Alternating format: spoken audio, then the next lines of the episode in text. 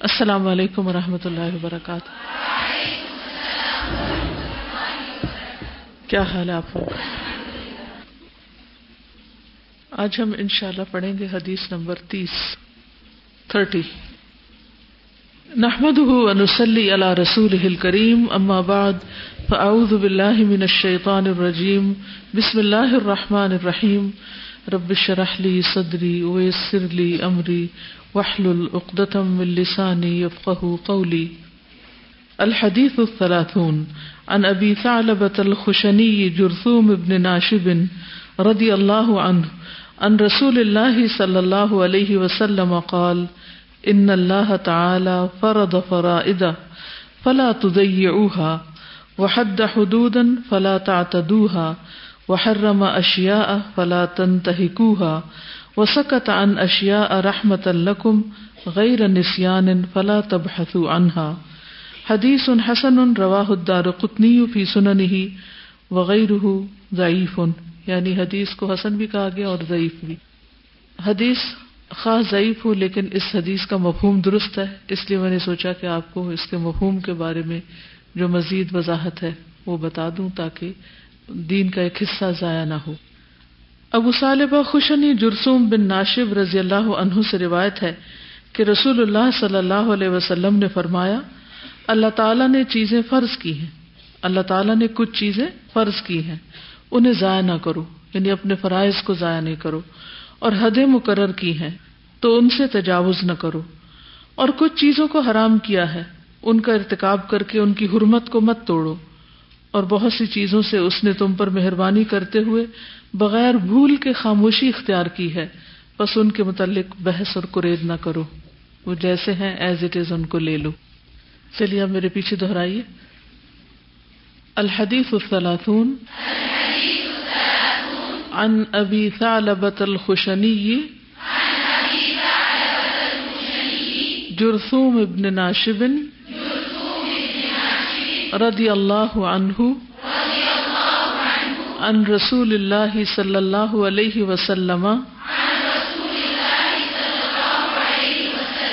قال ان اللہ تعالی فرض فرائد فلا تضيعوها وحد حدودا فلا تعتدوها وحرم اشیاء فلا تنتهكوها وسكت عن أشياء رحمة لكم غير نسيان فلا تبحثوا عنها حديث حسن رواه الدار قطني في سننه وغيره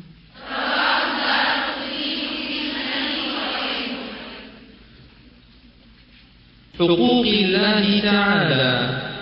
عن أبي ثعلبة الخشني جرثوم بن ناشر رضي الله عنه عن رسول الله. عن رسول الله صلى الله عليه وسلم قال إن الله تعالى فرض فرائض فلا تضيعوها. وحد حدودا فلا تعتدوها وحرم أشياء فلا تنتهكوها وسكت عن أشياء رحمة لكم غير نسيان فلا تبحثوا عنها. اس کا لفظی ترجمہ؟ ان ابی ثعلبة الخشنی ابو صالبہ الخشنی، جرسوم بن ناشب، جرسوم بن ناشب رضی اللہ عنہ، اللہ ان سے راضی ہو جائے۔ ان سے روایت ہے، ان رسول اللہ صلی اللہ علیہ وسلم وہ رسول اللہ صلی اللہ علیہ وسلم سے روایت کرتے ہیں۔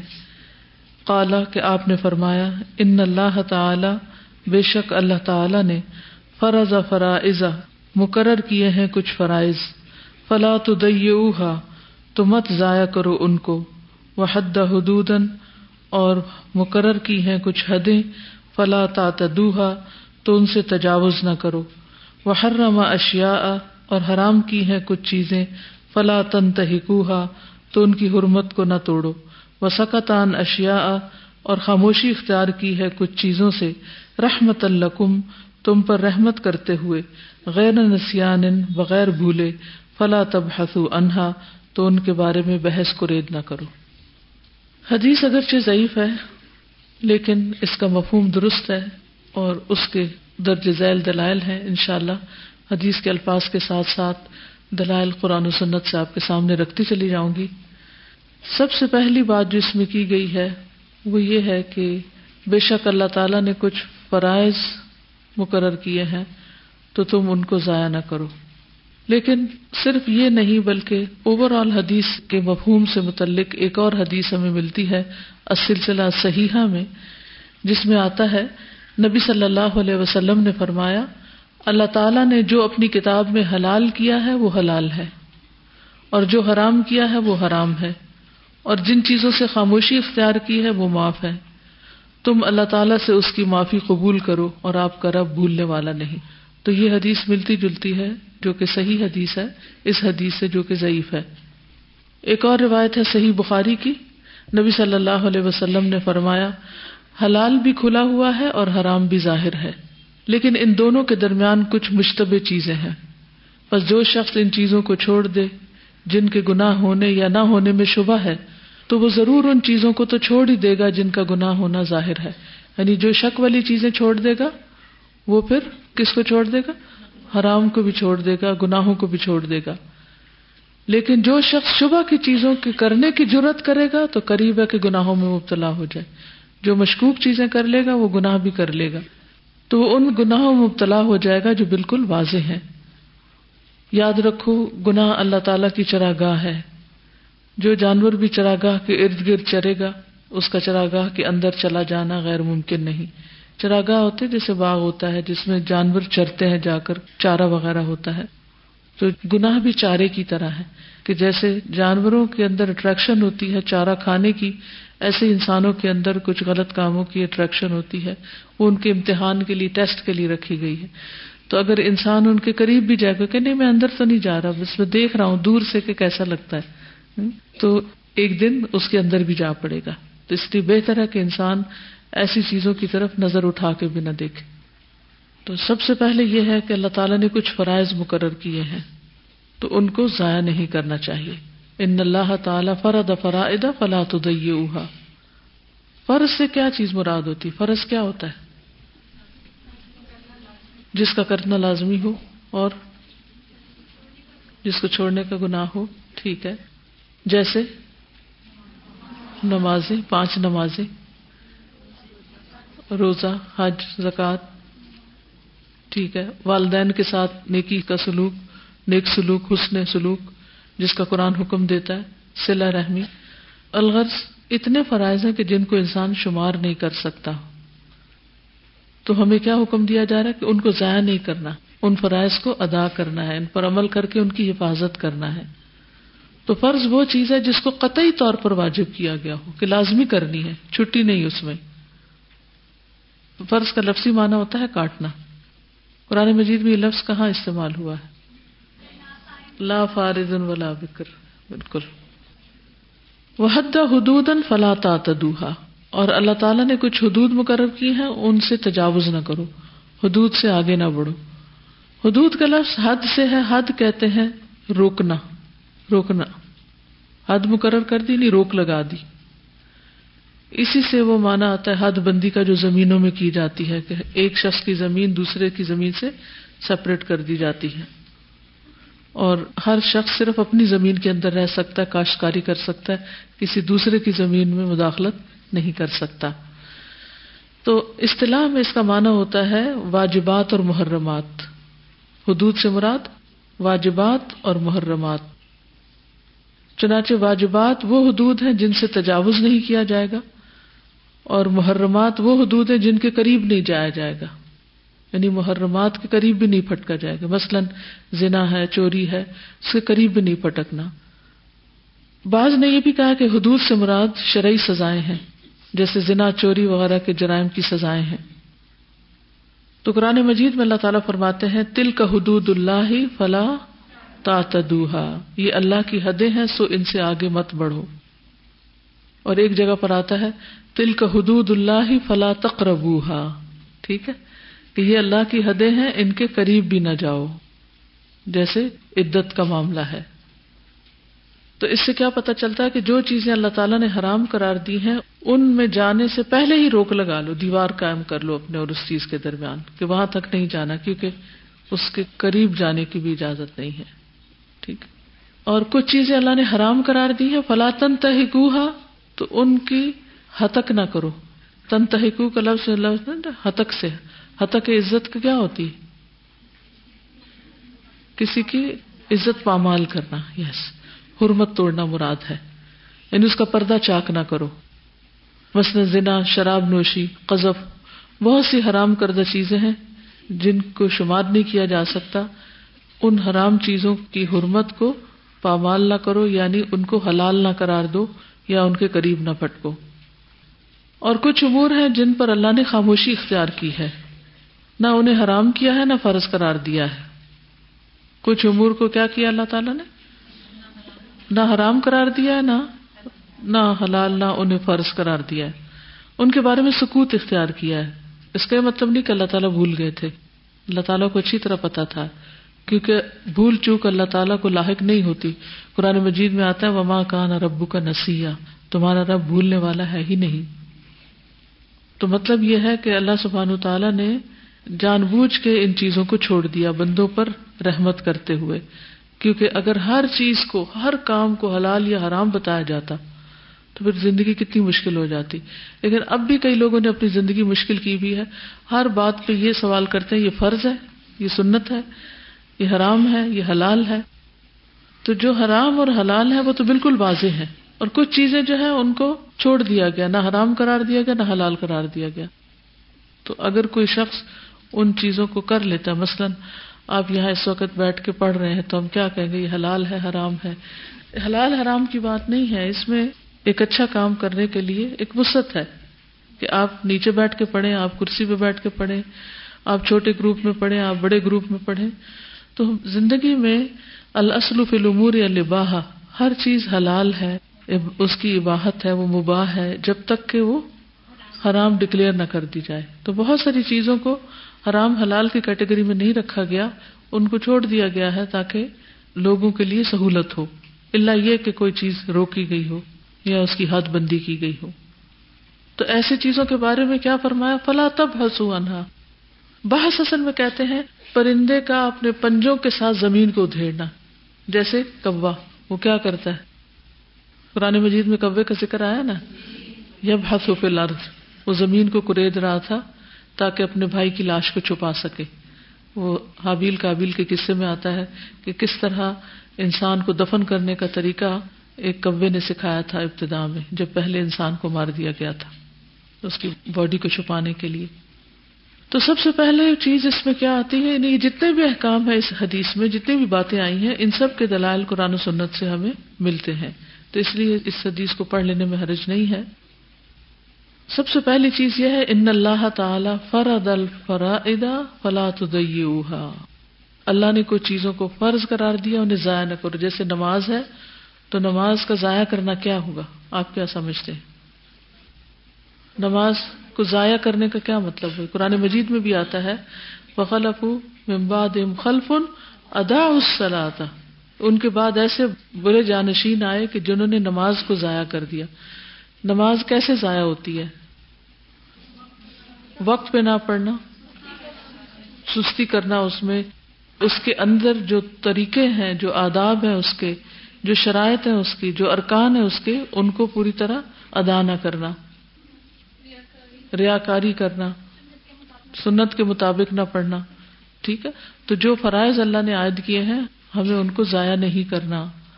قرآن مجید میں آتا ہے حافظ الصلاواتی وسلاۃ الوسطی اپنی نمازوں کی حفاظت کرو، خصوصاً درمیانی نماز کی۔ وقوم اللہ قانتین اور اللہ کے لیے فرما بردار بن کر کھڑے ہو جاؤ۔ پھر اسی طرح فرائض کی ادائیگی سے کوئی بھی چیز غافل نہ کرے۔ جیسے جمعہ کی نماز کے بارے میں کیا آتا ہے؟ یعنی مردوں کے لیے خصوصی طور پر کہ ازانود یا منسلات الجمعات فسع ذکر اللہ وزر البیع خاص طور پر حکم دیا گیا۔ کیا اس پر ہمارے معاشرے میں حکم پر عمل ہوتا ہے؟ کہ جو کہ دوڑو نماز کی طرف اور تجارت چھوڑ دو۔ وزر البیع اب اگر کوئی تجارت کیے چلے جا رہا ہے اور ادھر سے مسجد میں خطبہ ہو رہا ہے اور اس کے مسجد کی دیوار کے ساتھ باہر کھڑے ہو کے وہ خرید و فروخت کر رہا ہے، تو وہ دراصل کیا کر رہا ہے؟ ایک فرض کو ضائع کر رہا ہے۔ ٹھیک؟ قرآن مجید میں آتا رجال اللہ تلہم تجارت ان ولا بے ان ان ذکر اللہ و اقام السلاط و ایتا زکات یا خافون یومن تقلب فیہ القلوب والابصار۔ وہ مرد جنہیں اللہ کے ذکر سے اور نماز قائم کرنے سے اور زکوٰۃ دینے سے نہ کوئی تجارت غافل کرتی ہے اور نہ کوئی خرید و فروخت۔ وہ اس دن سے ڈرتے ہیں جس میں دل اور آنکھیں الٹ جائیں گی۔ کون سا دن ہے وہ؟ قیامت کا دن اللہ ہمیں اس کے ہال سے محفوظ رکھے۔ پھر اسی طرح فرائض کی حفاظت کرنے والوں کے بارے میں قرآن مجید میں آتا ہے۔ ولدین امانات و آہدہم راؤن ولدین ہم بشہادات قائمون ولدین ہم اللہ صلاح یحافظون سورت المارج اور جو اپنی امانتوں اور عہد کا پاس رکھتے ہیں اور جو اپنی شہادتوں پر راس بازی سے قائم رہتے ہیں۔ اور جو اپنی نمازوں کی محافظت کرتے ہیں۔ یہ ساری حفاظت سے متعلق چیزیں ہیں۔ جو حفاظت کرے، اس کے لیے جنت کی خوشخبری ہے۔ رسول اللہ صلی اللہ علیہ وسلم نے فرمایا، پانچ باتیں ہیں جو ان کو ایمان کے ساتھ بجا لایا جنت میں داخل ہوگا۔ پانچ کام جو کرے گا، وہ جنت میں داخل ہوگا۔ تیار ہے آپ کرنے کے لیے؟ پھر غور سے سنیے۔ جس نے پانچ نمازوں کی حفاظت کی، ان کے وضو رکو سجود اور اوقات کے ساتھ۔ کس کس کے ساتھ؟ وضو رکو سجود اور اوقات کے ساتھ۔ رمضان کے روزے رکھے۔ بیت اللہ کا حج کیا۔ اگر زیادہ راہ کی طاقت رکھتا ہو اور خوش دلی کے ساتھ زکات ادا کی۔ تو یہ پانچ چیزیں جو ہیں، یہ فرائض میں سے ہیں۔ تو ان کی حفاظت کرنے والا جنت میں جائے گا۔ جی؟ پانچ نمازوں کی حفاظت کی، وضو رکو سجود اور اوقات کے ساتھ حفاظت کی، رمضان کے روزے رکھے، بیت اللہ کا حج کیا اور زکات دی۔ کتنی ہوگی چار ہو گئی۔ ہو سکتا ہے کہ حدیث کے باقی الفاظ میں توحید کا ذکر آتا ہو۔ شہادتین کا آتا ہے عام طور پر اس لیکن اس میں تو چار ہی لکھی ہوئی اور حدیث کے شروع میں پانچ ہے عربی اس کی ہے، خمس من جا اب ہن ما ایمان دخل الجنہ تھا من حافظ علی الصلوات الخمس علی وضوئهن وركوعهن وسجودهن ومواقيتهن وصام رمضان وحج البيت ان استطاع الیہ سبیلا وآت الزکاة طیبتا بها نفسه. اوکے ان ابی عبد اللہ جابر ابن عبد اللہ الانصاری رضی اللہ عنہما، ابو عبد اللہ جابر بن عبد اللہ الانصاری سے روایت ہے کہ ایک شخص نے رسول اللہ صلی اللہ علیہ وسلم سے سوال کیا تو اس نے کہا، مجھے بتائیے کہ جب میں فرض نمازیں پڑھتا رہوں، رمضان کے روزے رکھتا رہوں، حلال کو حلال سمجھوں، حرام کو حرام سمجھوں، اور میں اس میں کسی چیز کا اضافہ نہ کروں، تو کیا میں جنت میں داخل ہوں گا؟ تو آپ نے فرمایا ہاں۔ تو اس سے یہ پتا چلتا ہے کہ ہمیں سب سے زیادہ اہتمام فرائض کا کرنا چاہیے۔ اچھا بعض اوقات کیا ہوتا ہے، ہم باقی کوئی چھوٹے درجے کا نیکی کا کام لے کے بیٹھ جاتے ہیں اور اپنی نماز کو ضائع کر دیتے ہیں، اس میں تاخیر کر دیتے ہیں۔ تو اس سے بچنے کی ضرورت ہے۔ ایک اور روایت سے بھی پتہ چلتا ہے کہ فرائض میں کمی نہ کرنے والا جنتی ہے۔ تو ہمیں فرائض میں کمی نہیں کرنی۔ آپ سب نے اپنے جتنے بھی زندگی کے رمضان گزرے بلوغت کی حالت میں سب کے روزے رکھ لیے۔ نہیں رکھے تو ان کے رکھنے کی فکر کریں، ٹھیک ہے؟ جو پیچھے پیریڈ وغیرہ کی وجہ سے کسی بیماری کی وجہ سے چھٹے ہوئے ہیں، ان کو ساتھ ساتھ رکھ لیں۔ کیونکہ سب سے پہلا سوال تو فرائض کے بارے میں ہوگا نا۔ ایک عرابی پریشان حال بکھرے بالوں والا حضور صلی اللہ علیہ وسلم کی خدمت میں حاضر ہوا۔ اس نے پوچھا، یا رسول اللہ صلی اللہ علیہ وسلم، بتائیے، مجھ پر اللہ تعالیٰ نے کتنی نمازیں فرض کی؟ آپ نے فرمایا، پانچ۔ اور یہ بات ہے کہ تم اپنی طرف سے نفل پڑھ لو۔ نفل اصل میں فرائض کی کمی پوری کرنے کے لیے۔ پھر اس نے کہا، اللہ نے مجھ پہ کتنے روزے فرض کیے؟ تو آپ نے فرمایا، رمضان کے مہینے۔ اور یہ بات ہے کہ تم اپنے طور پر نفلی روزے بھی رکھ لو۔ اس نے پوچھا، اور بتائیے زکوٰۃ کس طرح مجھ پر فرض کیا اللہ نے؟ تو آپ نے اسے شرائع اسلام کی باتیں بتا دی یعنی تفصیل بتا دی کیسی زکوٰۃ ہے، حج وغیرہ وغیرہ۔ اس عرابی نے کہا، اس ذات کی قسم جس نے آپ کو عزت دی ہے، میں اس سے جو اللہ نے مجھ پہ فرض کیا ہے، نہ کچھ بڑھاؤں گا، نہ گھٹاؤں گا۔ اس پر رسول اللہ صلی اللہ علیہ وسلم نے فرمایا، اگر اس نے سچ کہا تو یہ فلاح پا گیا، کامیاب ہو گیا۔ اگر سچ کہا تو جنت میں جائے گا۔ تو اس لیے فرائض کو مضبوطی سے پکڑ لینا چاہیے اور کسی بھی قیمت پر اور چھوٹے موٹے ازر بہانے کی بنا پر اس کو چھوڑنا نہیں چاہیے۔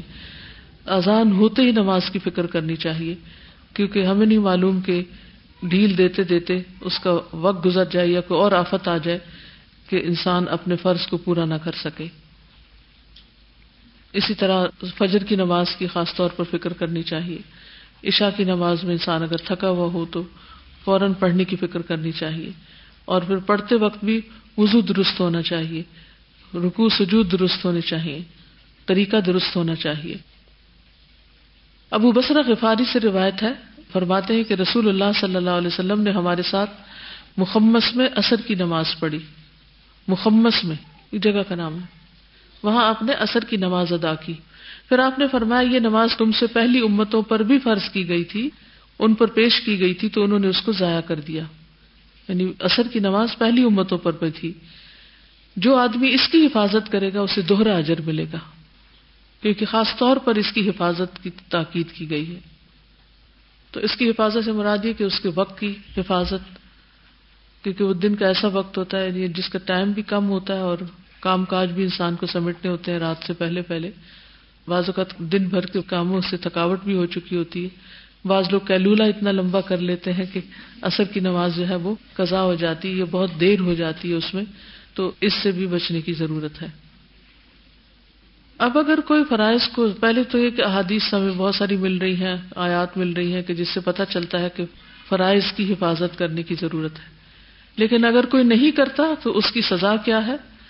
سورت مریم ففٹی نائن میں آتا ہے، فخلف امباد خلف ادا اسلاط و تب شہواتی فسوف یلقون غیا پھر ان کے بعد ان کی نالائق اولاد جانشین بنی۔ نالائق اولاد یعنی پہلے ماں باپ تو نیک تھے لیکن بچے نالائق نکلے۔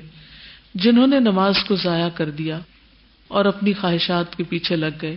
بس انقریب وہ جہنم کے گڑھے میں جا پڑیں گے۔ انقریب وہ جہنم کے گڑھے میں جا پڑیں گے۔ اس سے کیا پتا چلتا ہے کہ بھلے کسی کے ماں باپ بہت نیک ہوں، نمازی ہوں تحجد گزار ہوں صدقہ خیرات خوب کرتے ہوں لیکن اگر اولاد اپنے ماں باپ کے اس طریقے پر نہیں، تو ماں باپ اپنی نیکی کی وجہ سے اولاد کو جہنم میں گرنے سے نہیں بچا سکتے۔ یہ تو آپ نے جو جرنی ٹو اٹرنیٹی کا پڑھا تھا، اس میں آپ نے دیکھا کہ کس طرح مختلف مقامات پر مومن کافر اور منافق کا رستہ الگ ہو جاتا ہے۔ کافر کو پل سراج سے نہیں گزرنا، صرف مومن اور منافق کو گزرنا ہے۔ تو اس میں وہ حدیث میں آتا ہے نا کہ لوگ پل سراج سے پروانوں کی طرح جہنم میں گر رہے ہوں گے۔ یہ کفار نہیں ہوں گے۔ ان میں سے بہت سے جو بظاہر لا الہ الا اللہ پڑھنے والے ہوں گے۔ لیکن ان کا قصور کیا ہوگا؟ انہوں نے اپنے فرائض کو ضائع کیا۔ اچھا کیا آپ کسی ایسے انسان کو جانتے ہیں جو مسلمان ہوتے ہوئے نماز نہ پڑھتا ہو؟ ہاتھ کھڑا کیجیے سب کا ہاتھ کھڑا ہے۔ سب کا ہاتھ کھڑا ہے۔ اس کا مطلب یہ ہے کہ یہ چیز اتنی کامن ہے۔ اتنی کامن ہے کہ ہر مسلمان گھر کا تقریباً یہی حال ہے کہ وہاں ایسے لوگ موجود ہیں کہ جو فرائض کو ضائع کر رہے ہیں۔ اور بعض اوقات ہمارے بہت قریبی عزیز رشتے دار ہوتے ہیں۔ کیا یہ معمولی بات ہے؟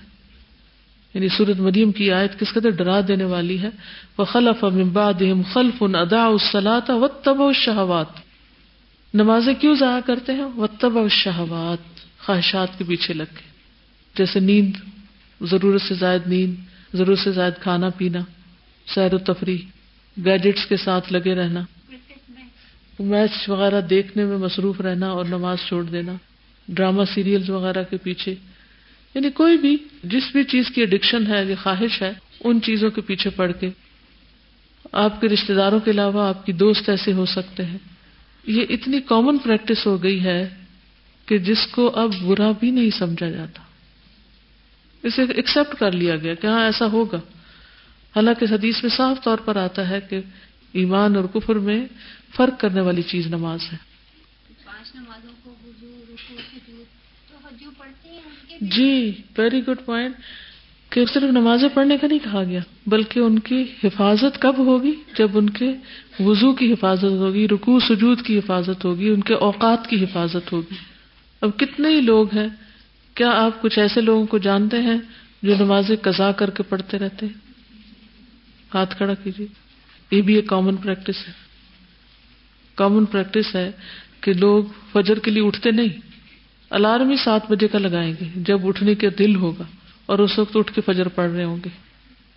کس قدر افسوس کی بات ہے؟ پھر کتنے لوگ ہیں جن کو صحیح وضو کرنا نہیں آتا؟ صحیح الفاظ ہی نہیں آتے نماز کے۔ رکو اور سجدے کی چوری عام ہے، وہ صرف ایسے جھٹکا دیتے ہیں نیچے۔ تو اس لیے فرائض کی ادائیگی بے حد ضروری ہے، ان کو ضائع کرنے سے بچنا چاہیے۔ اس میں جو آیت آتی ہے ون تھرٹی ٹو وہ بہت موٹیویشنل آئے تھے کہ وامر اہل کا بسلاتی وسطبر علیہ لا نسألو کو رزقا نحن نرزقک والعاقبت للتقوی تو اس سے نہیں، بہت موٹیویشن آتی ہے کہ کہتے رہنا چاہیے۔ اپنے گھر والوں کو نماز اس سے یہ پتہ چلتا ہے اس آیت سے کہ اپنے گھر والوں کو نماز کا حکم دینا چاہیے اور خود بھی اس کی پابندی کرنی چاہیے۔ اور انجام جو ہے وہ تقوی والوں کا ہی اچھا ہے۔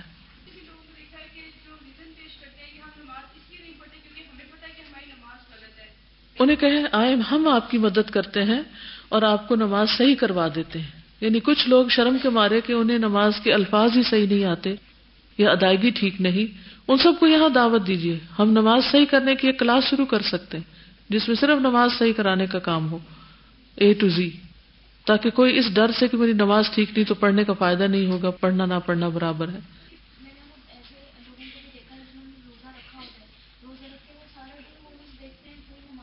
جی۔ یہ کہتے ہیں کہ جانتی ہیں ایسے لوگوں کو جو روزہ رکھ کے سارا دن موویز دیکھتے ہیں، ایک نماز نہیں پڑھتے اور افطاری کے وقت افطاری کر لیتے ہیں۔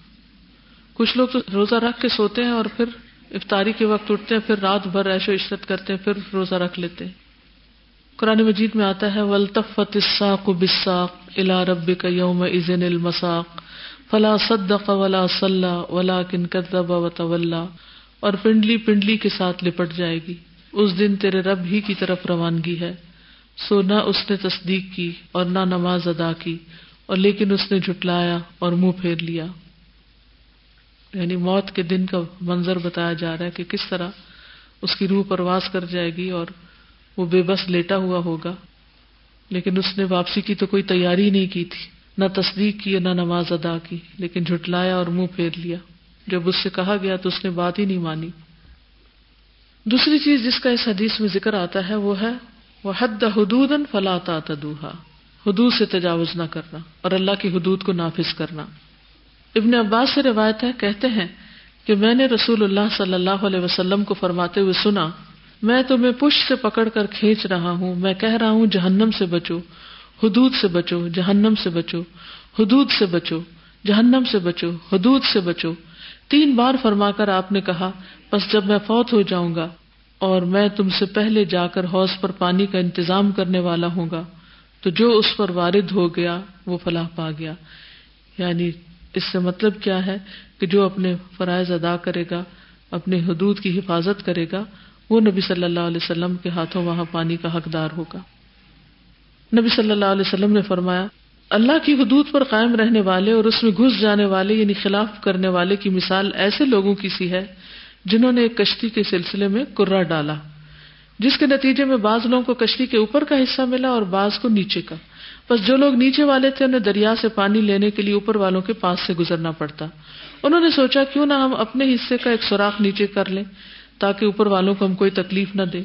اب اگر اوپر والے بھی نیچے والوں کو منمانی کرنے دیں تو کشتی والے تمام ہلاک ہو جائیں۔ اور اگر اوپر والے نیچے والوں کا ہاتھ پکڑ لیں تو یہ خود بھی بچیں گے اور ساری کشتی بھی بچ جائے گی۔ تو یہ مثال ہے حدود اللہ پر قائم رہنے کی کہ اللہ نے جہاں روکا ہے وہاں رک جائے۔ اگر انسان اس کو آگے پلانگے کا توڑے گا تو ایسے ہی ہے جیسے کشتی کے پیندے میں سوراخ کرنا، جب حدود ٹوٹے گی تو پھر سارا دین لے ڈوبے گی، تو کچھ نہیں بچے گا۔ کیونکہ انسان جب ایک برائی کرنے لگتا ہے تو اس کا نقصان کیا ہوتا ہے؟ اس کے ساتھ ساتھ انسان پھر اور برائیاں بھی کرنے لگتا ہے۔ مثلا اگر کوئی شخص نہ کرتا ہے تو وہ جھوٹ بھی بولے گا، وہ چوری بھی کرے گا، اور بھی بہت سے غلط کام کرے گا۔ وہ ایک پھر ایک نہیں رہتا، بلکہ سارے کے سارے دین کی تباہی آ جاتی ہے۔ ایک شخص غلطی کرتا ہے تو سارا آس پاس جو ہے وہ اس سے متاثر ہوتا ہے۔ اگر کسی گھر میں کوئی مرد غلط کام کر رہا ہے تو اس کی بیوی اور بچے اور پھر بچوں کے بچے اور سارا خاندان جو ہے وہ اس سے متاثر ہوتا ہے۔ سب کے لیے وہ دکھ کا باعث بن جاتا ہے۔ قرآن مجید میں واضح طور پر آیت آتی ان نسلاتا کانت المنینا کتاب موقوتا یہ آیت دکھا دینی چاہیے کہ نماز مومنوں پر وقت کی پابندی کے ساتھ فرض کی گئی ہے۔ کہتی ہے کہ کچھ لوگ گاؤں سے گئے ہوئے تھے، مسجد نبی میں انہوں نے ان کو دیکھا کہ انہوں نے پہلے فرض نماز پڑھی، امام کے پیچھے، پھر اس کے بعد جنازہ پڑھا۔ پھر کہتے ہیں کل سے ہم یہ دوسری نماز ہی پڑھیں گے کیونکہ یہ آسان ہے۔ جس میں نہ رکو ہے، نہ سجدہ، کھڑے کھڑے تین دفعہ کر کے تو بات ختم۔ کتنا ضروری ہے آپ میں سے ہر شخص کسی نہ کسی کو کچھ نہ کچھ سکھانے والا ہو، جہاں کسی کا پتا چلے کہ عمرے پہ جا رہا ہے۔ اس کو کیسی کتاب دیں، اس کے ساتھ ڈسکس کریں، اسے کہ میں حاضر ہوں، مجھ سے کوئی سوال کریں آپ۔ دوسروں کی مدد کے لیے ہم تن تیار رہا کریں تاکہ کوئی جا کر اس طرح کی ہلاکت خیز کاموں میں نہ پڑے۔ اس حالت کو کون بدل سکتا ہے؟ سوائے اس کے کہ ہم میں سے ہر شخص لگ جائے۔ کبھی کبھی ایسا ہوتا ہے نا، گھر بہت گندا ہو جاتا ہے، تو پھر کیا ہوتا ہے؟ صرف ایک بندہ صاف کرتا ہے۔ سارے لگ جاتے سب کو لگنا پڑے گا۔ اپنی اپنی کیپیسٹی میں جتنا بھی کر سکے۔ یہ دنیا میں یہ سب پہچان ہے ہماری تو آخرت میں کیا ہوگا؟ ہم کچھ ایسے لوگوں کو دیکھتے ہیں کہ جو پانچ وقت نماز بھی پڑھ رہے ہوتے ہیں لیکن کچھ نہ کچھ اس میں کمی ہوتی ہے کچھ ایسے لوگوں کو جو بالکل نماز پڑھتی رہی ہیں ان دونوں کے کچھ اجر میں فرق ہوگا؟ پڑھتے ہیں لیکن ان کو بھی اپنا درست کرنا چاہیے کیونکہ نماز جو صحیح نہیں ہوتی وہ پڑھنے والے کے منہ پہ مار دی جاتی ہے۔ اور میں نے بہت سے ایسے لوگوں کو دیکھے جو نماز بہت لیٹ اور کئی دفعہ سنت کے خلاف پڑھ رہے ہوتے ہیں، تو جب میں نے انہیں سمجھایا تو وہ کہتے ہیں، ہم نماز پڑھتے تو ہیں نا۔ احسان کرتے ہیں۔ ویل للمصلین الذین هم عن صلاتهم ساهون تو وہ جب بھی نماز کا ٹائم ہوتا تھا تو وہ وضو کرتے تھے اور بڑی تسلی کے ساتھ نا ادھر نماز پڑھ لیتے تھے۔ تو ان کے ساتھ انہوں نے کہا کہ جتنی میری ٹیم تھی کوئی نماز نہیں پڑھتی تھی اور بلکہ وہ مجھے دیکھ کے حیران ہو رہے ہوتے تھے کہ یہ اپنا کام چھوڑ کے نماز پڑھا ہوتا ہے۔ تو وہ مجھے کہتے تھے کہ تم اپنا آدھا ٹائم جاب کا تو نماز میں گزار دیتے ہو تو تنہا تو تم پوری لیتے ہو۔ تو میں ان کو کہتا تھا کہ آپ لوگ بھی پڑھا کریں، اللہ میاں جو نماز پڑھتا ہے اس کو زیادہ برکت والی دیتا ہے تنہا۔ ایک اسلامی ملک ہے انڈرسٹوڈ ہے۔ کہ یہ نمازوں کے اوقات کی جاب ہے، اس کے اندر نمازیں آئیں گی، اور وہ تو کاؤنٹڈ ہونی چاہیے پہلے سے نواز بن سمان انصاری رضی اللہ عنہ سے مروی ہے کہ رسول اللہ صلی اللہ علیہ وسلم نے فرمایا، اللہ نے ایک مثال بیان فرمائی ہے کہ ایک سرات مستقیم ہے، سیدھا راستہ۔ اب امیجن کرتے جائیں، ٹھیک ہے؟ اسٹریٹ لائن جس کی دونوں جانب دیواریں ہیں، ٹھیک؟ ایک راستہ ہے جس کی دونوں جانب دیواریں ہیں۔ ان دیواروں میں دروازے کھلے ہوئے ہیں۔ دروازوں پر پردے لٹک رہے ہیں۔ راستے کے مرکزی دروازے پر یعنی درمیان میں ایک سینٹرل ڈور ہے، جس پر ایک پکارنے والا کھڑا ہے دائی کھڑا ہے۔ لوگوں سب کے سب اس میں داخل ہو جاؤ۔ دائیں بائیں منتشر نہ ہونا۔ یعنی سب اس دروازے سے اندر آ جاؤ۔ اور ایک دائی راستے کے بیچ میں پکار رہا ہے۔ جب کوئی شخص ان میں سے کوئی دروازہ کھولنا چاہتا ہے، تو اس سے کہتا ہے، اسے مت کھولنا۔ اس لیے کہ اگر تم نے اسے کھول لیا تو اس میں داخل ہو جاؤ گے۔ یعنی اصل دروازے سے داخل ہو، اس میں نہیں جانا چھوٹے میں نہیں۔ سرات مستقیم سے مراد اسلام ہے۔ جو وہ سیدھا رستہ تھا، وہ کیا ہے؟ اسلام۔ دیوار سے مراد حدود اللہ ہے۔ کھلے ہوئے دروازے اللہ کی حرام کردہ چیزیں ہیں۔ اور راستے کے مرکزی دروازے پر جو دائی ہے، وہ قرآن کریم ہے۔ اور راستے کے عین بیچ میں جو ہے، وہ ہر مسلمان کے دل میں اللہ کا باعث ہے۔ یعنی اللہ نے جو ایک بصیرت رکھی ہے ہر انسان کے اندر، کہ اندر سے بھی انسان کو ضمیر اس کا پکارتا ہے کہ یہ نہیں کرنا، یہ غلط کام ہے۔ قرآن بھی بتاتا ہے کیا صحیح ہے اور کیا غلط ہے۔ پھر بھی اگر کوئی اسلام میں داخل نہیں ہوتا اور وہ ادھر ادھر دائیں بائیں نکل جاتا ہے، تو حرام چیزوں میں پڑ جائے گا اور اس کا اسلام ضائع ہو جائے گا، وہ رستے سے بھٹک گیا۔ دیکھیے، جنت کا راستہ تو اسلام کے رستے پر چل کے اینڈ میں آتا ہے نا سرات مستقیم کے اینڈ میں آتا ہے۔ اور جو پہلے کسی اور دروازے میں حرام میں داخل ہو کے رستہ ہی بدل گیا، وہ جنت تک کیسے پہنچے گا؟ جس کی بہت کیئرفل ہونے کی ضرورت ہے۔ دوسری طرف حدود کی حفاظت کرنے والوں کے لیے خوشخبری ہے۔ التائبون العابدون الحامدون السائحون الراكعون الساجدون الآمرون بالمعروف والناهون والناهون عن المنكر والحافظون لحدود الله وبشر المؤمنين وہ مومن توبہ کرنے والے، عبادت کرنے والے، حمد کرنے والے، روزہ رکھنے والے، رکوع کرنے والے، سجدہ کرنے والے، نیکی کا حکم دینے والے، برائی سے منع کرنے والے اور اللہ کی حدوں کی حفاظت کرنے والے ہیں۔ اور ان مومنوں کو خوشخبری دے دیجیے پھر اسی طرح یہ ہے کہ اللہ کی جو حدیں ہیں، ان کو توڑنا نہیں چاہیے، ان کو نافذ کرنا چاہیے، ان کو قائم کرنا چاہیے۔ حضرت عائشہ کہتی کہ رسول اللہ صلی اللہ علیہ وسلم نے اپنی ذات کے لیے کبھی کسی سے انتقام نہیں لیا تھا۔ مگر اللہ کی حدیں ٹوٹتی تو آپ انتقام لیتے تھے۔ یعنی جیسے کوئی زنا کرتا یا کوئی چوری کرتا۔ عبادہ بن سامد فرماتے ہیں کہ اللہ کے رسول صلی اللہ علیہ وسلم نے فرمایا، حدود اللہ کو نافذ کرو۔ قریبی اور دور والے سب پر یعنی رشتے دار ہو یا غیر ہو، سب کے لیے ایک ہی بات ہے۔ اور اللہ کے معاملے میں تمہیں کسی ملامت کرنے والے کی ملامت نہ آ پکڑے۔ پھر حدود جاری کرنے کے فائدے کیا ہیں؟ رسول اللہ صلی اللہ علیہ وسلم نے فرمایا، اللہ کی مقرر کردہ حدوں میں سے ایک حد جاری کرنا۔ اللہ عز و جلہ کی زمین میں چالیس راتوں کی بارش سے بہتر ہے۔ یعنی اتنی خوشحالی ہوگی اس جگہ پر، اس علاقے میں جہاں اللہ کی حد کو جاری کیا جائے گا یعنی اگر کسی نے چوری کیا اور اس کا ہاتھ کاٹا جائے۔ اور حدود کے نفاذ میں کوئی چیز آڑے نہ آئے۔ حضرت عائشہ کہتی ہے کہ ایک مخصومیہ خاتون فاطمہ بنت اسود جس نے چوری کر لی تھی، اس کے معاملے کو قریش نے فکر میں ڈال دیا کہ بڑے خاندان کی لڑکی اب اس کا ہاتھ نہ کٹ جائے۔ انہوں نے آپس میں مشورہ کیا کہ اس معاملے پر آپ سے گفتگو کون کرے۔ آخر یہ طے پایا کہ اسامہ بن زید آپ کو بہت عزیز ہیں۔ ان کے سوا کوئی اور ہمت نہیں کر سکتا۔ چنانچہ اسامہ رضی اللہ عنہ نے آپ سے اس کے بارے میں کچھ کہا۔ تو آپ نے فرمایا، اے اسامہ، کیا تو اللہ کی حدود میں سے ایک حد کے بارے میں مجھ سے سفارش کرتا ہے؟ پھر آپ کھڑے ہوئے اور خطبہ دیا اور فرمایا، پچھلی بہت سی امتیں اس لیے ہلاک ہوئی کہ جب ان کا کوئی شریف آدمی چوری کرتا تو اسے چھوڑ دیتے، اگر کمزور چوری کرتا تو اس پر حد جاری کرتے۔ اللہ کی قسم اگر فاطمہ بنت محمد بھی چوری کرے تو میں اس کا بھی ہاتھ کاٹ ڈالوں۔ اتنی سخت بات ہے۔ تو حدیں کیا ہے جیسے چوری، شراب، زنا وغیرہ۔ تو اگر کوئی اس کا ارتکاب کرے تو اس کو سزا دی جائے۔ یہ ہے مطلب حد جاری کرنے کا۔ اور اس میں اور کی بات نہیں، فرمایا کہ اگر محمد صلی اللہ علیہ وسلم کی بیٹی فاطمہ بھی چوری کرے تو اس کا بھی ہاتھ کاٹا جائے گا۔ یعنی کسی کے ساتھ کوئی رعایت نہیں۔ سب کے ساتھ انصاف کا برتاؤ۔ پھر حدیث کے الفاظ ہے وہ ہر رما اشیا فلاطن تہکوہا کہ اس نے کچھ چیزیں حرام کی ہیں، ان کی حرمت نہ توڑو۔ یعنی حرام کام نہ کرو۔ ٹھیک ہے؟ کیا حکم ہے؟ حرام کام نہیں کرو۔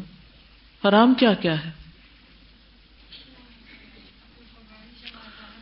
جی انما حرم ربی الفواحش ما ظہر منہا و ما بطن۔ میرے رب نے فحش باتوں کو، بے حیائی کے کاموں کو حرام قرار دیا ہے۔ تو ان کے قریب نہ جاؤ، چاہے وہ ظاہری ہو یا باطنی ہو تو بے حیائی کے کام، وہ کون کون سے ہیں؟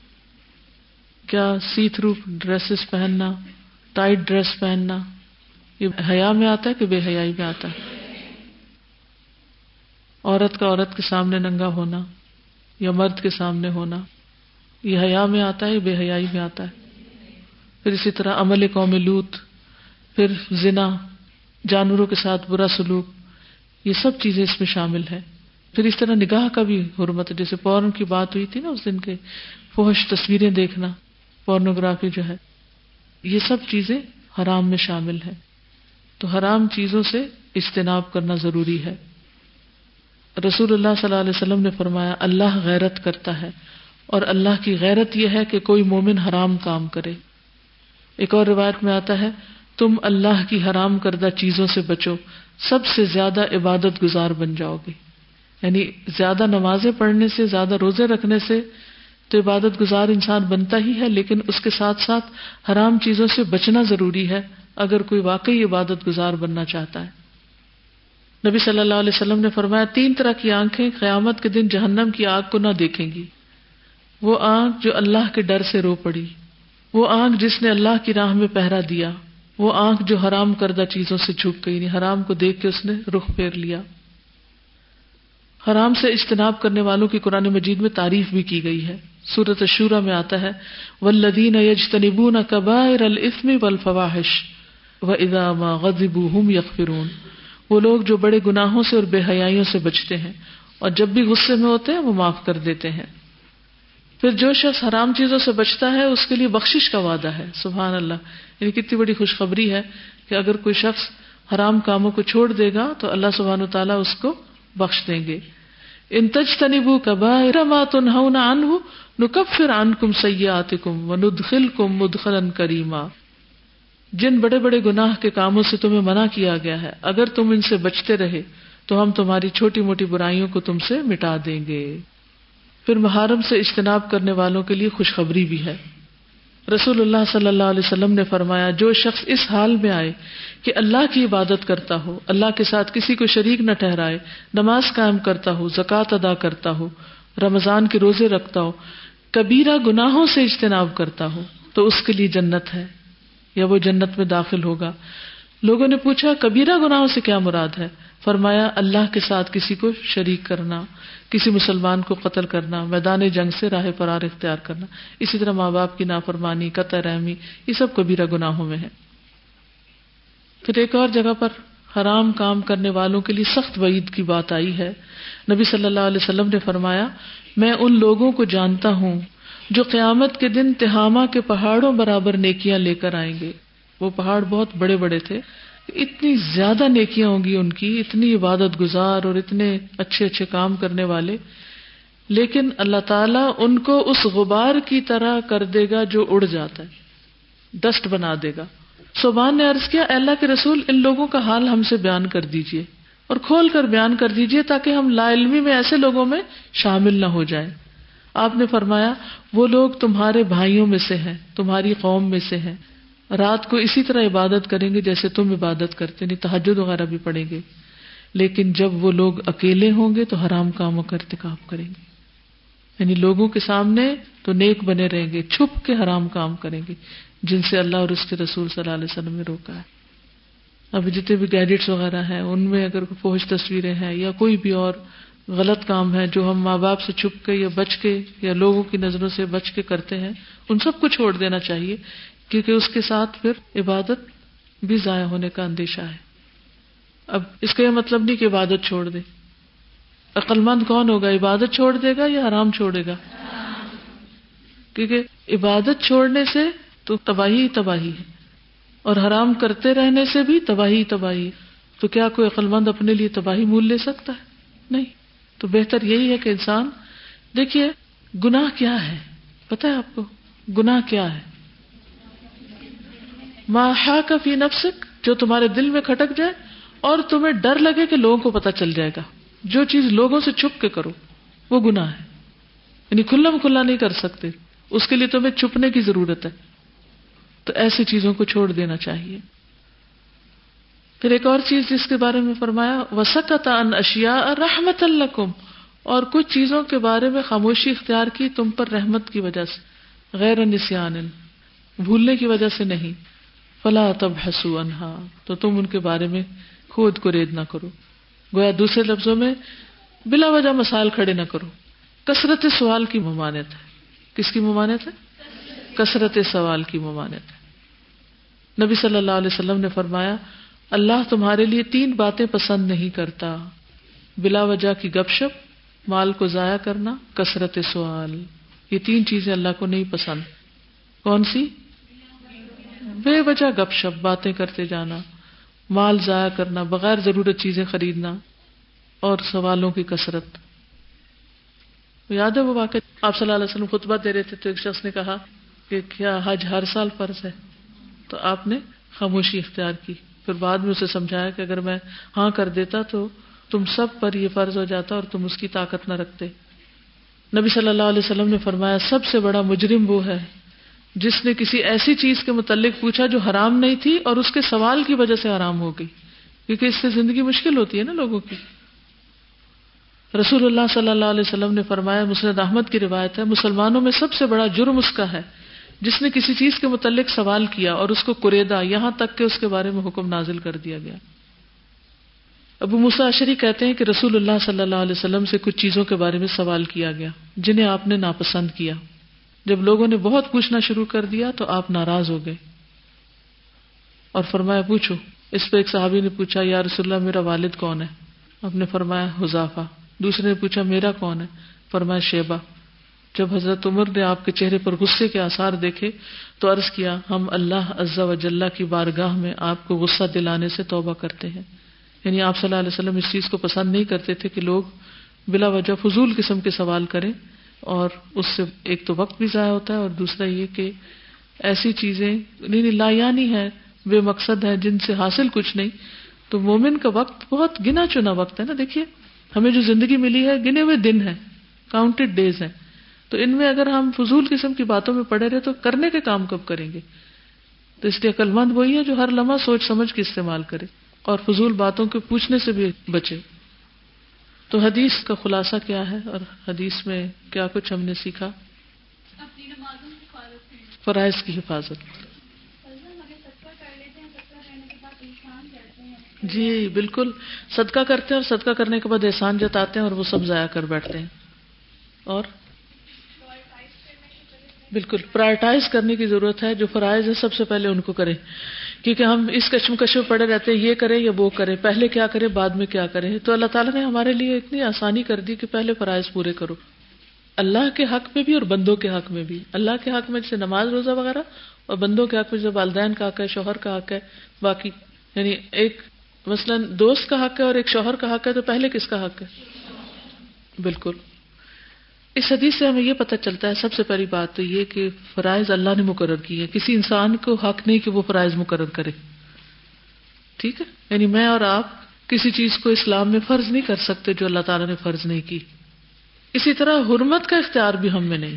محرم الاشیاء یعنی اللہ ہی نے حرام قرار دیا ہے۔ رسول اللہ صلی اللہ علیہ وسلم نے ایک دن اپنے خطبے میں فرمایا، سنو، میرے رب نے مجھے یہ حکم دیا ہے کہ میں تم لوگوں کو وہ باتیں سکھا دوں کہ جن باتوں سے تم لا علم ہو۔ میرے رب نے آج کے دن مجھے وہ باتیں سکھا دی ہیں۔ میں نے اپنے بندے کو جو مال دیا ہے وہ اس کے لیے حلال ہے اور میں نے اپنے سب بندوں کو حق کی طرف رجوع کرنے والا پیدا کیا ہے۔ لیکن شیاطین ان کے پاس آ کر انہیں ان کے دین سے بہکاتے ہیں اور میں نے اپنے بندوں کے لیے جن چیزوں کو حلال کیا وہ ان کو حرام قرار دیتے ہیں۔ اور وہ ان کو ایسی چیزوں کو میرے ساتھ شریک کرنے کا حکم دیتے ہیں جس کی کوئی دلیل میں نے نازل نہیں کی۔ یعنی بعض اوقات لوگ حلال چیزوں کو بھی اپنے اوپر حرام کر لیتے ہیں۔ مثلاً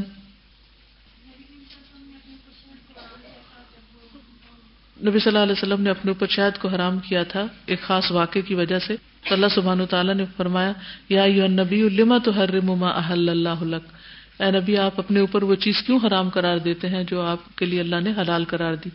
یعنی کسی فوڈ کو خواہ مخواہ اپنے اوپر حرام کرے، اس سے بچنا، پرہیز کرنا الگ بات ہے فار دا ٹائم بینگ جب تک بندہ بیمار ہو، لیکن اس کو حرام نہ قرار دے کہ اس کا کھانا نقصان دہ ہے۔ یعنی جسے کسی خاص رنگ کو مخصوص کر لینا، اس کے علاوہ کوئی اور ڈریس نہ پہننا، کہ باقی چیزیں پسندیدہ نہیں ہیں، یا جو حلال جائز چیزیں ہیں، ان چیزوں کو اپنے اوپر حرام کر کے زندگی تنگ کرنا۔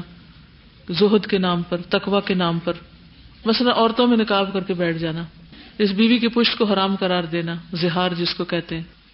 کچھ لوگ ڈیفینیٹلی موزے اتار کے ہی وضو کرتے ہیں، وہ مسا نہیں کرتے۔ وہ کہتے ہیں وضو ہی نہیں ہوتا۔ اور اتنی سخت سردی میں یا پھر نماز ہی نہیں پڑھتے کہ وضو کیسے کریں۔ یا سنک پہ پاؤں نہیں دھو سکتے۔ نماز کثر میں بھی لوگ اپنے اوپر اس کو حرام قرار دیتے ہیں کہ وہ آدھی نماز پڑھے وہ سمجھتے ہیں کہ اس سے نماز نہیں ہوگی۔ یا کبھی جمع کرنی پڑے تو جمع نہیں کرتے۔ ہاں کہتے ہیں دل نہیں مطمئن ہوتا۔ تو دین صرف دل کے پیچھے چلنے کا نام تو نہیں ہے نا۔ یعنی سفر میں نماز کیوں کسر کرے کیونکہ اللہ کا حکم ہے۔ تو جس طرح اللہ کا حکم ہے کہ گھر میں پوری پڑھو، اسی طرح سفر میں آدھی پڑھو، تو وہ اللہ کا حکم مان رہے ہیں ہم۔ پھر اسی طرح فرائض کی حفاظت بھی واجب ہے۔ پھر یہ بھی پتا چلتا ہے کہ حلال حرام واضح ہے۔ پھر حدود کو پھلانگنے کی حرمت ہے۔ پھر سزاؤں میں حدود کا پاس رکھنا ضروری ہے۔ پھر یہاں اللہ تعالیٰ کی ایک صفت پتہ چل رہی ہے، خاموش رہنا۔ اللہ تعالیٰ نے سکوت اختیار کی نہیں اللہ تعالیٰ جب چاہے بولتا ہے اور جب چاہے خاموش رہتے۔ پھر حرام کا ارتکاب نہ کرنا۔ جس کے بارے میں خاموشی ہے، اس میں خاموشی اختیار کرنا۔ اس میں اپنی طرف سے حکم نہ دینا۔ جیسے قیامت کے بارے میں سوال کہ کب آئے گی روح کے بارے میں سوال کرنا یا ایسی چیزوں کے بارے میں جو علم الغیب سے تعلق رکھتی ہیں، متشابہات کے پیچھے پڑنا جو قرآن مجید میں آیات ہیں۔ پھر اس حدیث سے بھی پتہ چلتا ہے کہ اللہ تعالیٰ ہم پر رحمت کرتا ہے، کیونکہ رحمت کی وجہ سے اس نے کچھ چیزوں میں بحث کرنے سے منع کیا ہے۔ اور یہ بھی پتہ چلتا ہے کہ دین آسان ہے۔ استطاعت سے زیادہ بوجھ نہیں ڈالا گیا۔ نیکی اور گناہ کی جزا سزا میں اللہ کی رحمت ہے۔ اللہ تعالیٰ سے نسیان کی نفی کی گئی ہے، تیرا رب کبھی بھولنے والا نہیں۔ تو یہ ہیں چند فائدے جو حدیث سے متعلق ہمیں ملتے ہیں۔ جی وعلیکم السلام۔ استاذہ مجھے آپ سے پوچھنا تھا کہ ایک تو میرا اپنا پرسنل ایکسپیرینس یہ ہے کہ گھر میں چونکہ ہم لوگ خواتین ہیں، تو فادر سے زیادہ جتنا مدرس کا رول ہوتا ہے نماز میں بچوں کو پابندی کرانے میں، وہ ان کا نہیں ہو سکتا۔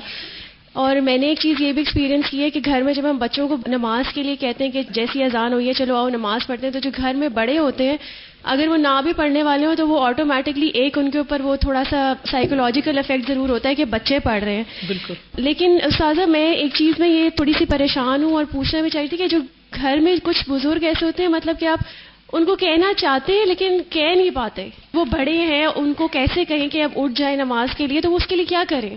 اس میں یہ ہے کہ انسان، ایک تو اپنا عمل ان کے سامنے جاری رکھے، شاید دیکھ کے کبھی ان کو خیال آ جائے۔ دوسرا یہ ہے کہ ایسے لیکچر سننے کو دیں یا ایسی محفلوں میں لے جائیں یا کہیں سے تو کوئی خیر کی بات کان میں جائے کہ دل پگھلے اور پھر عمل میں آئے۔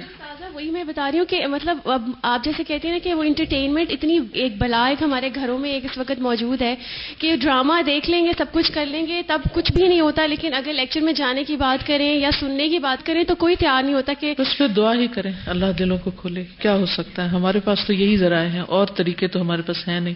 کوئی جادو کی چھڑی تو ہے نہیں کہ ہم ان پہ پھیریں تو وہ بھی اللہ کے عزن سے اثر کرتی اور وہ کرنا بھی منع ہے۔ دعا کر سکتے ہیں۔ آسن طریقے سے بتا سکتے جا کے شیئر کر سکتے ہیں، آج میں نے یہ سنا ہے، پڑھا ہے۔ کوئی نہ کوئی ایسے مواقع ہوتے ہیں، حکمت کے ساتھ ان مواقع کو استعمال کریں کہ جس میں کوئی غم کی خبر آتی ہے، کوئی پریشانی کی بات آتی ہے، تو اس وقت انسان کہتا ہے کہ ہمیں اللہ کی طرف رجوع کرنا چاہیے، کیونکہ اللہ تعالیٰ بندے کو اس لیے آزمائش میں ڈالتا ہے کہ بندہ اللہ کی طرف دنیا میں ہی پلٹ کے توبہ کر لے۔ تو ہر وقت نہ صحیح، لیکن ایسے مواقع پر جب ذرا سا دل نرم ہو سنتوں کے بارے میں بتائیں، ہم میں سے اکثر لوگ صرف فرض پڑھ لیتے ہیں اور کہتے ہیں سنتیں ضروری نہیں۔ مستقل طور پر سنت کو چھوڑنا جو ہے، یہ درست نہیں ہے۔ کبھی کسی مجبوری میں ہو گیا تو ہو گیا، کبھی سوچے کتنی دیر لگتی ہے۔ آپ کو پتا ہے کہ اس شخص کے لیے جو دن کی بارہ سنتیں پوری کرتا ہے، جنت میں گھر کی بشارت ہے۔ تو کیسے آپ چھوڑ دیتے ہیں؟ نماز کا طریقہ سکھانے پہ کلاس رکھی جائے۔ انشاءاللہ وہ کتاب چھپ رہی ہے۔ میرا ارادہ اسی طرح آپ کو جیسے عقیدہ واسیہ پڑھا ہے تو نماز کی کتاب بھی پڑھاؤں گی۔ ان شاء اللہ تعالیٰ۔ چلیے سبحان اللہ و بحمد کا اشد اللہ اللہ اللہ انت استخر کا اطوب السلام علیکم و رحمۃ اللہ وبرکاتہ۔